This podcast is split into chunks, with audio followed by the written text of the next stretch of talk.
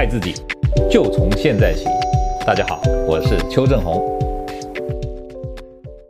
今天跟大家谈谈如何正确选择瘦腿袜或塑身衣。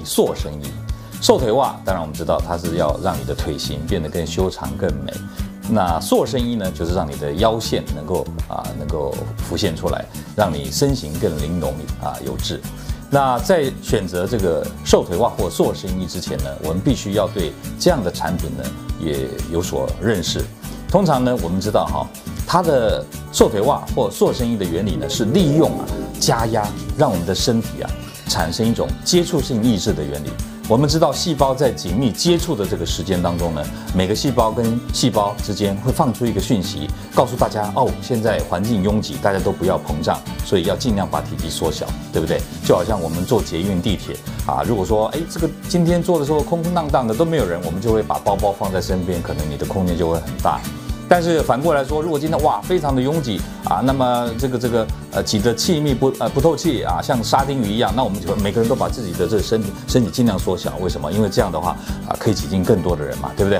所以这就是一种接触性抑制的原理。好，细胞有接触性抑制的原理，所以利用这个紧身衣、塑身衣或紧身衣，那么瘦腿袜的确是有可能在这个减肥的过程当中然后呢，让你这个细胞呢再进一步的缩小。所以我还讲一个重点，你千万不要穿了这些东西以后又大吃大喝，那当然就达不到效果了。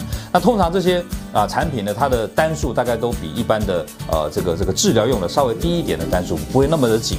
所以呢，大家大概看一下，多半都在20单左右。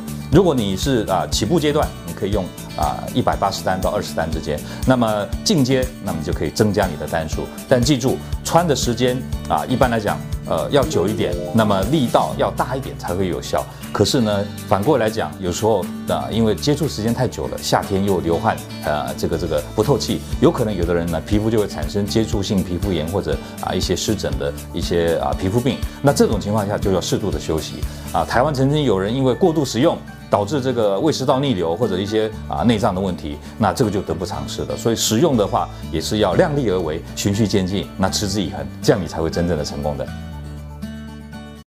各位朋友，如果你喜欢我们今天所讲的，请在下面按个赞。如果你对我们的内容感到兴趣，想要获得最新的讯息，请按订阅。下回见。